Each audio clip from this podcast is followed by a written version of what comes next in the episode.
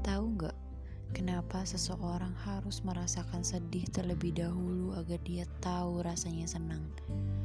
Kadang sedih yang kita rasakan membuat kita terlarut dalam perasaan yang begitu kalut, pikiran yang begitu penuh sehingga kita sulit menemukan sesuatu yang membuat kita senang.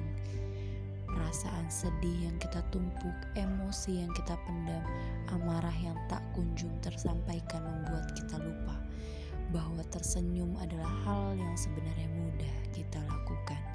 Setelah perasaan sedih terlewati, tenang mulai menghampiri, mata memandang ke arah lain. Hati yang lebih kuat menghadapi hal apa pun yang terjadi.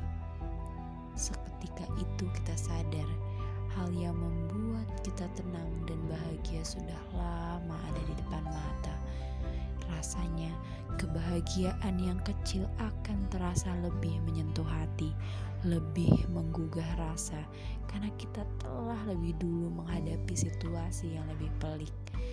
Biarkan dirimu terbentur terlebih dahulu, terbentuk secara tidak sadar, rapuh, lunglai, merana, agar kelak ke depannya kau bisa menikmati perasaan senang dengan tenang.